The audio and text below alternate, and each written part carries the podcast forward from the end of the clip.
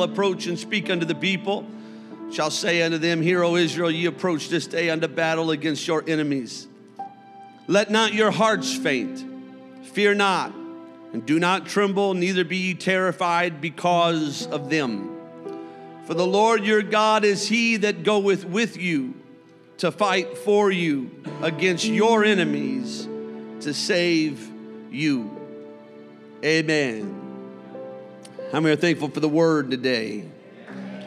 Amen. We're going to talk about the good fight a little bit today. The good fight. Amen. One more time. Give somebody a high five. And they look good in God's house.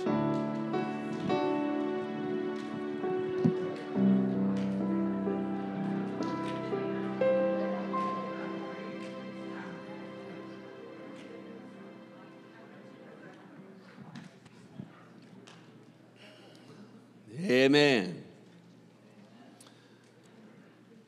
As far as I could tell, doing some small amount of research this week, the United States has officially declared war 11 times. According to the Constitution, Article 1, Section 8, Congress has the exclusive power to declare war.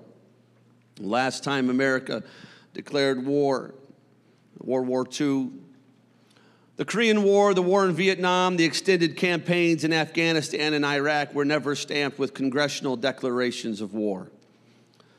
This means very little, though, to the large numbers of people that have been affected by the conflicts and interventions that American soldiers have fought in and lost their lives in around the world. Whether or not it was ever stamped officially a war doesn't mean a whole lot by those that were involved and were affected. America has been involved in more than a hundred such conflicts since the birth of our nation. It is said that America is a nation birthed by people fighting and longing for freedom and a place for people from around the world to come looking for freedom. But that freedom to become, everybody say the freedom to become the freedom to become first required their ability to win. They could not become what they longed to become until there was a victory. America could never become what they dreamed, what they envisioned, what they hoped for without a victory. So, the American Revolution or the United States War of Independence from 1775 to 1783. The number of deaths is very hard to classify. There are wide ranging historical numbers of how many people actually lost their lives in this battle. A study of the revolution's success leaves more questions than answers. Small amounts of farmers, untrained and lightly organized and only able to fight for short periods at a time before they had to go home, take care of the crops, go home and reap the harvest. This band of, arm, uh, uh, of army, if you could call it that, should not have been able to hold back the much larger, organized, and well trained British army. Each battle has its own unique story of how it is won. Each one has interests and has moments that are hard to explain. Many of them make little sense strategically, and they leave a confusing outcome to how we gained victory at all. The British had expected a quick military victory followed by political control. In the end, it was the British that were left with doubts and questions. The biggest question, perhaps, to them was how do you defeat an army that will not fight on your terms? This is the question that they ultimately had to go over. They had to have meetings and discussions and thoughts and get really smart people and military people into a room. But at the end of the day, they just threw their hands up in the air and said, How are we supposed to defeat them if they will not fight us the way we want them to fight us. If they will not line up across the field and just let us shoot at them while they shoot at us. If they will not just march in file to a drum into a hail of bullets and cannon fire. How are we supposed to beat them when they pop up out of nowhere? They take some shots and run over the next hill. How are we supposed to defeat them when they're never in the place that we thought they were supposed to be in and they never do what we thought they were supposed to do? And today I want us to understand something about the battles that exist. There is a real enemy of your soul. Oh, hallelujah. There is a real enemy of your soul that has a designed plan Jesus clearly states his role, Jesus' role in our lives in John the 10th chapter. And in verse 9, when he says, I am the door. By me, if any man enter in, he shall be saved and shall go in and out and find pasture. But then Jesus clearly defines for us Satan's activity. In the next verse, he says, The thief cometh not but for to steal and to kill and to destroy. To which Jesus follows up this reality with one that is faith building. In John 10 10 and 11, I am come that they might have life and that they might have it more abundantly. I am the good shepherd, and the good shepherd giveth his life for the sheep. And I think we could take five seconds and give God some praise this morning. We have a God that tells us, I am the way, the truth, and the life. And if you come through me, there is salvation and there is hope. We also have a God that tells us very clearly that there is an enemy of our soul. That it's not all just one sided, but there is that antichrist spirit, if you will. There are those who would work against the salvation of those who see Jesus. And Human battles demand a certain level of preparation. Even if you are outnumbered and outgunned and you know you are, you still prepare whatever you have. If you are going to die, the phrase is, I won't go down without a fight. Even if you don't have much to prepare, you prepare what you have. If you don't have much defense, you put the defense in the most strategic place you can put it. If you don't have much weaponry, you get all of it ready to go and make sure it is in working order because it is the spirit of the battle that says, I'm not going down without a fight. As brave as that is, as much as I agree with that and I understand our human drive and I understand the spirit of humanity and I believe, even to a degree, that that is God given inside of us. And that there are some people here today that need to take that ideology out of the physical realm and bring it into the spiritual realm. And I wish to God that somebody would not leave this place today until they said, I will not go down without a fight. I'm not leaving the house of the Lord until I come to receive, hallelujah, till I receive what I come for. I'm not walking out those doors until something has changed in me. I may have walked in here weak, but I refuse to walk out of here weak. I will walk out strong and refreshed refreshed and renewed. I will walk out of here with a confidence that can only come through Jesus Christ. As much as I like that mentality in our in, in our in our spirit, in our, our human thinking, I think we need to understand today. There is another view.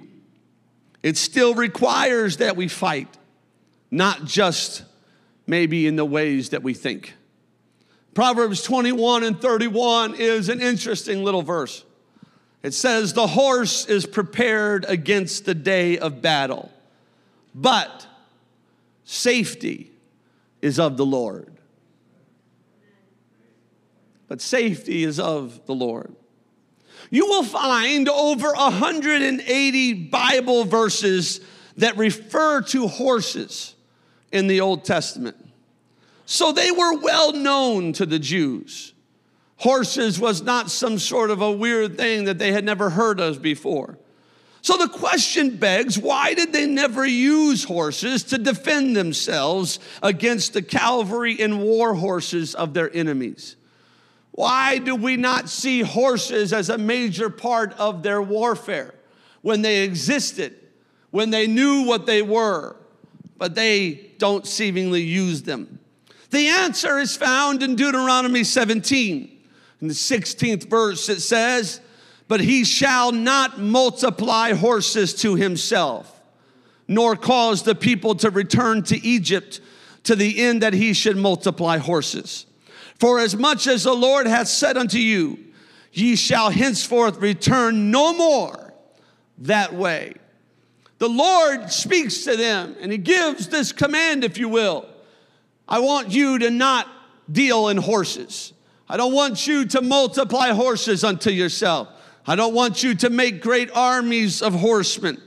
And the primary reason that God forbade the Israelites from owning and multiplying horses was that it would have forced them to correspond and have reliance upon Egypt.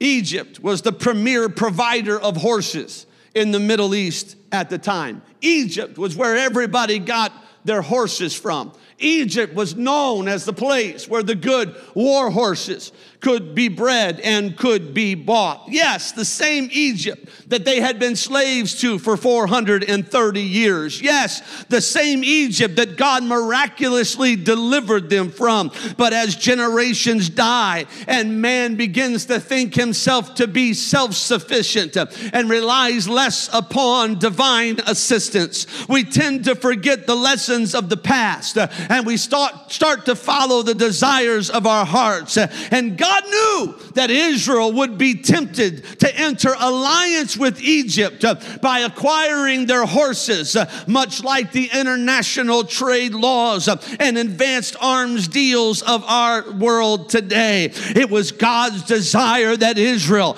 would not get entangled again with Egypt. It was God's desire that Israel would understand. They tried to enslave you the last time, they'll try to enslave you again. This time it might not be with chains, uh, but it may be a financial enslavement, uh, it may be a debt enslavement. Uh, and I do not want you getting entangled again with Egypt. So I need you to understand something. I know they have the best horses over there, but I'm your God and I'm your protector and I fight for you. And I don't want you to get involved in that. You don't need the horses. You don't need their whole hallelujah. I got to pause here for just a little bit and remind somebody Egypt is a type of the world in the scripture. And if you're in this place today and God delivered you from the world already, but now there's some sort of enticement trying to pull you back in, some sort of thing trying to get your attention, I remind you today that Egypt is the same today as they've always been. The world today is the same as it's always been. You're not going to get out without a price. Turn your back on Egypt and look look full in the face of the loving God of heaven and say, I know God's got my back. Oh, hallelujah. I have to be honest today. I thankful for our nation and I am thankful for the defense of our nation, but I am not relying upon the defense of our nation. Amen. I'm not trusting. I don't go to bed tonight with peace in my heart because I know there's a defense of our nation. I go to bed tonight at peace because I know I have a God. Oh, hallelujah. That doesn't take away anything from the people that are serving even right now. And I'm thankful for what they do to protect this land. Uh, but I'm talking about the one who protects my soul. And I go to bed at night with peace uh, that my soul is in the hands uh, of the Lord Jesus Christ. Uh, and there is no weapon formed against me that is going to prosper. Why? Because I got the name of Jesus upon me and I've been filled with the gift of the Holy Spirit. So he tells them, Do not multiply horses upon yourself. He's not saying, I want you to be weak. He's not saying, I want you to be always on foot. He's saying, I want you to remember, I fight for you. Because if you get horses, then you're going to need horsemen. And the horsemen are then going to become heroes. And everybody's going to celebrate how great they are when the battles are won. Oh, hallelujah. Because it wasn't just about the horses. Somebody say it's not just about the horses. He wanted to separate Israel from Egypt over the concerns that they would be infected with the idolatries of Egypt, to which they were very prone. He understood that it would be the horses that got them to Egypt, but it would be the idolatry that eventually destroyed them. It wasn't just about the horses, it was about what Egypt represented.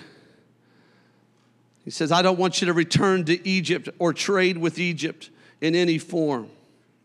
And this was maintained until we get to the reign of Solomon. Solomon knew better.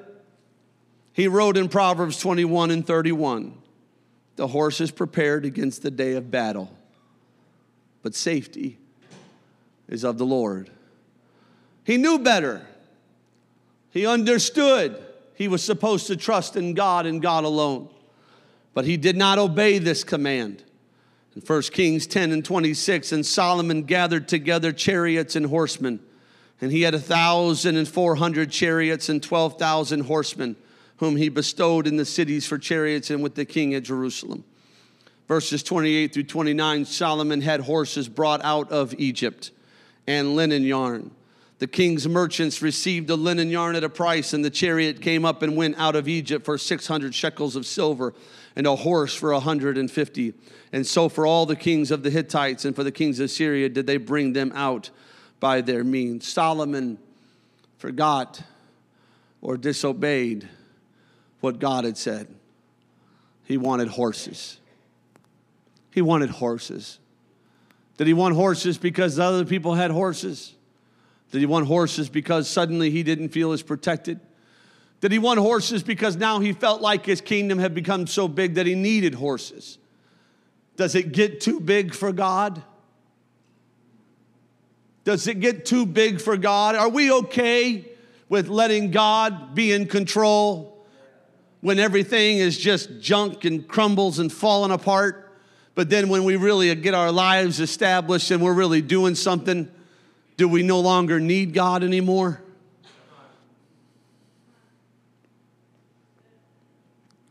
By the end of his reign, not only did he have many horses, but far, far worse. Listen to me as I read to you 1 Kings 11. But King Solomon loved many strange women, together with the daughter of Pharaoh, women of the Moabites, Ammonites, Edomites, Zidonians, and Hittites, of the nations concerning which the Lord said unto the children of Israel, Ye shall not go into them, God had said. Neither shall they come into you, God said. For surely they will turn away your heart after their gods. This is what he's saying. Don't go because you go and then you give your heart. Solomon clave unto these in love, and he had 700 wives, princesses, and 300 concubines, and his wives turned away his heart. It was so supposed to just be about horses. It was supposed to be just about the defense of God's people. And now his heart has been turned over to sinfulness, idolatry, adultery. Turned his heart, for it came to pass when Solomon was old that his wives turned away his heart after other gods. His heart was not perfect with the Lord his God as the heart of David his father. For Solomon went after Ashtoreth, the goddess of the Zidonians, and after Milcom, the abomination of the Ammonites. And Solomon did evil in the sight of the Lord and went not fully after the Lord as did David his father. Then did Solomon build a high place for Chemosh, an abomination of Moab, in the hill that is before Jerusalem, and for Molech, the abomination of children of Ammon. And likewise did he for all the strange wives which burnt incense and sacrificed unto their gods. And the Lord was angry with Solomon because his heart was turned. The Lord was angry with them because his heart was turned this son of David, this wisest king that ever lived, the one who did everything right when it was his turn to step into power, the one who did everything right when he offered up the sacrifices and worship unto God, and the glory of God came down and filled the temple. The one who was doing everything right, but now he wants some horses. And horses bring him back to Egypt. And Egypt brings about idolatry. And now he's building idols and offering up worship to idols when he knows the one true God. His heart was turned from the Lord God of Israel, which had appeared unto him twice and had commanded him concerning this thing. God hadn't been quiet with him, God hadn't disconnected from him. God hadn't just turned his back and Solomon got off track and God was surprised by it. No, the Bible says that God had shown himself to Solomon at least twice and talked to him about this very thing. I wonder today how many of us sit in this place actively involved in or actively thinking about getting involved in something that we know is not of God.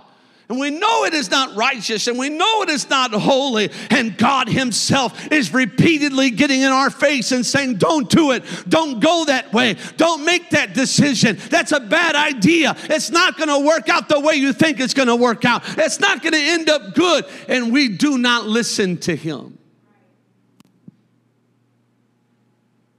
Oh man, we were jumping and shouting earlier, weren't we? Pastor, why couldn't you have just ended it like 10 minutes ago?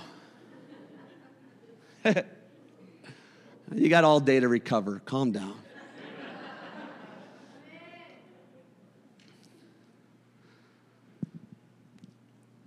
God appeared unto him twice, commanded him concerning this thing that he should not go after other gods, but he kept not that which the Lord commanded. Because once you start breaking one command, what's going to keep you from breaking the next? Are we learning anything in America? Are we learning anything in this God blessed nation that the moment you say no to one commandment, you automatically open the door to every type of sin and evil that man can come up with? You can put your stamp of approval on something that God finds an abomination if you want to, and you think, well, that's as far as it's going to go, but you are misrepresenting humanity and how we have always been in our sinfulness. There is no limits to what sin will do if you open up the door. But if we'll keep our eyes on Jesus, if we'll turn our back on this sinful world and say, I heard the voice of the Lord, and He told me He would fight for me, He told me He would have my back, He told me that everything was going to be all right. So I'm going to trust in the Lord.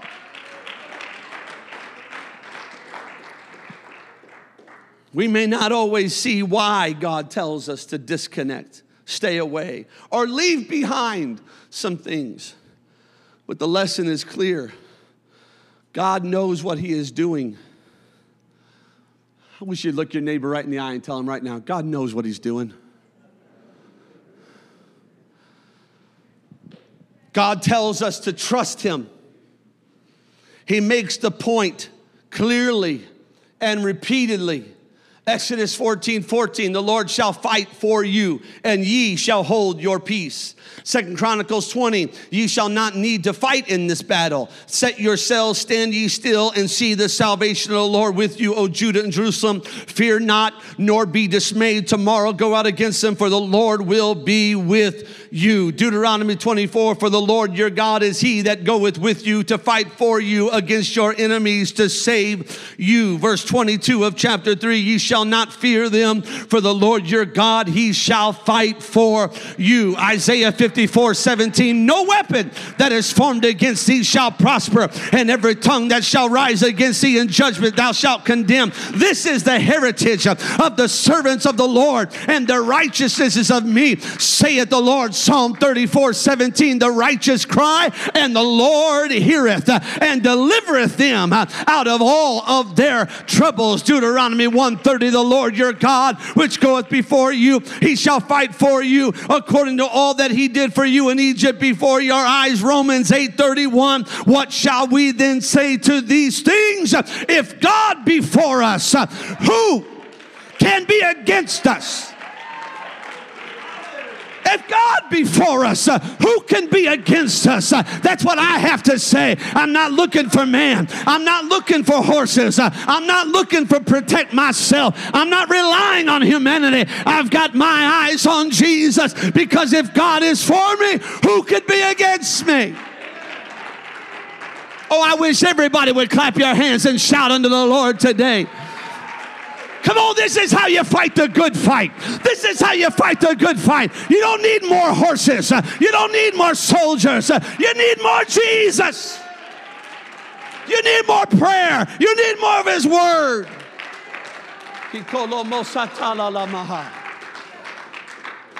Hallelujah. We must learn the difference between God's fight and our fight. Paul lists for Timothy some things that we are fighting for. In 1 Timothy 6, but thou, O man of God, flee these things, but follow after righteousness and godliness and faith and love and patience and meekness. Fight the good fight of faith. Lay hold on eternal life, whereunto thou art called and hast professed a good profession among many witnesses. He says there are some things that we are supposed to fight for. Paul would later declare over his own life in 2 Timothy 4 For I am now ready to be offered, and the time of my departure is at hand. I have fought a good fight, I have finished my course, I have kept the faith. Oh, hallelujah. Now, I know you could teach a 10 part series on that phrase, kept the faith. But let me just jump in the shallow into the pool for just a second and just say this He kept the faith the faith in God, the faith that God was going to be there, the faith that God was going to hear his prayer, the faith that God was going to fight for him, the faith that, oh, hallelujah, I kept the faith. I didn't look to man, I didn't sell my soul, I didn't go b- build up my army, I kept the faith. Hallelujah. I fought a good fight, I have finished my course, I have kept the faith. Henceforth, there is laid up for me a crown of righteousness, which the Lord, the righteous judge, shall give me at that day, and not to me only, but to unto all of them also that love his appearing. Paul was fighting for a different kind of crown. Oh, hallelujah. I said he was fighting for a different type of crown. It wasn't about a land grab. He wasn't trying to expand his territory. He was looking for a city Oh, hallelujah. Hallelujah. He was looking for a heavenly city. It wasn't about gaining more on this earth. It wasn't about planting the flag and declaring human victory. He was living and fighting for a crown of righteousness. Only the Lord, the righteous judge, can give a crown like that. Oh, hallelujah. You understand what I'm saying? A crown of righteousness there is no human being that can give you that crown. There is no territory you can conquer and take that crown off another king's head and put it on your own head. It does not exist on this earth, but there is a crown of righteousness that is worth fighting for, that exists in heavenly places, and only God, the righteous judge, is able to give it. There is no crown no victory on this earth in our humanity that will ever compare to that first day of glory in eternity. Oh, hallelujah. There is nothing I can fight for in this earth that will even come close, even if I win it, that will even come close to the glory of heaven. So why would I sell my soul? Oh, hallelujah. Why would I sell out? Or why would I try to find my own empowerment and my own self for something on this earth? Hallelujah. Most of the fighting that we are asked to do involves our own flesh.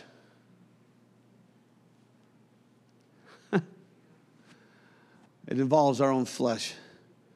He says righteousness, godliness, faith, love, patience, meekness, the good fight of faith. These are battles within our own selves. This is about bringing ourselves under subjection. You see what I'm saying? There's our fight, and then there's God's fight. And I'm just going to tell you what we tend to do. We tend to try to involve ourselves in God's fight and keep ourselves busy in God's fight, which we're not even supposed to be involved in. And we do it so that we don't have to do our fight. We try to get ourselves so wrapped up and busy in the things that only God can do because we don't want to think about the things we're supposed to be doing.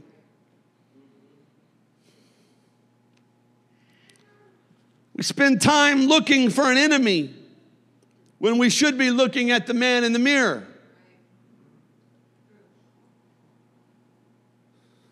The British were defeated mostly because America refused to fight on their terms. Satan is defeated when we stop letting him dictate the terms.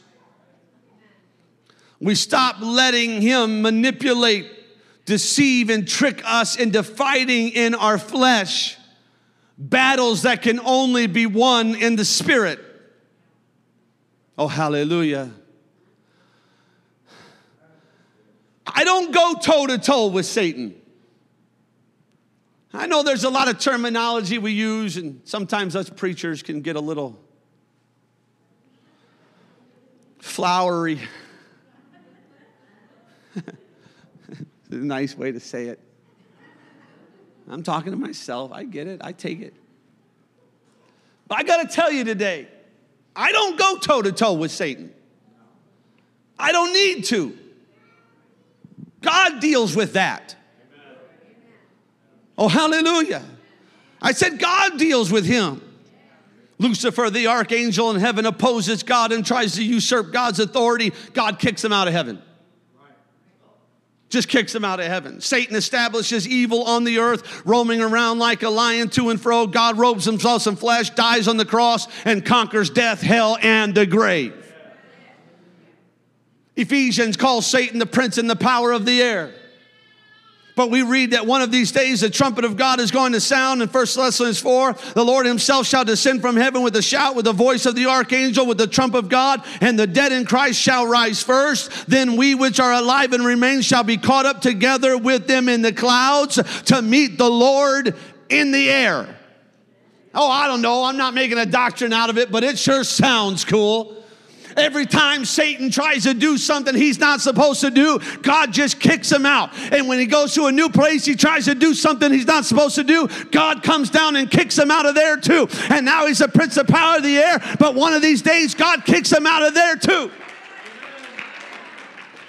And then in Revelation 20, I saw an angel come down from heaven having a key of the bottomless pit and a great chain in his hand. And he laid hold on the dragon, that old serpent, which is the devil and Satan, and bound him a thousand years uh, and cast him into the bottomless pit and shut him up and set a seal upon him that he should deceive the nation no more till a thousand years should be fulfilled. And when that's not done completely, Revelation 20 and 10 finally says, And the devil that deceived them was cast into the lake of fire and brimstone where the beast and the false prophet are and shall be tormented day and night forever and ever. I do not go toe to toe with the devil. That's God's fight. He snaps his fingers and it's over. He says the word and it's done.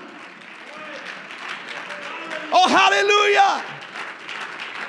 Oh, hallelujah. So I don't waste my time trying to defeat Satan, but I look at myself and I bring myself under subjection and I bring myself into submission and I say, You are the God of my life, and I will trust you that you are going to fight for me, that you are going to have my back.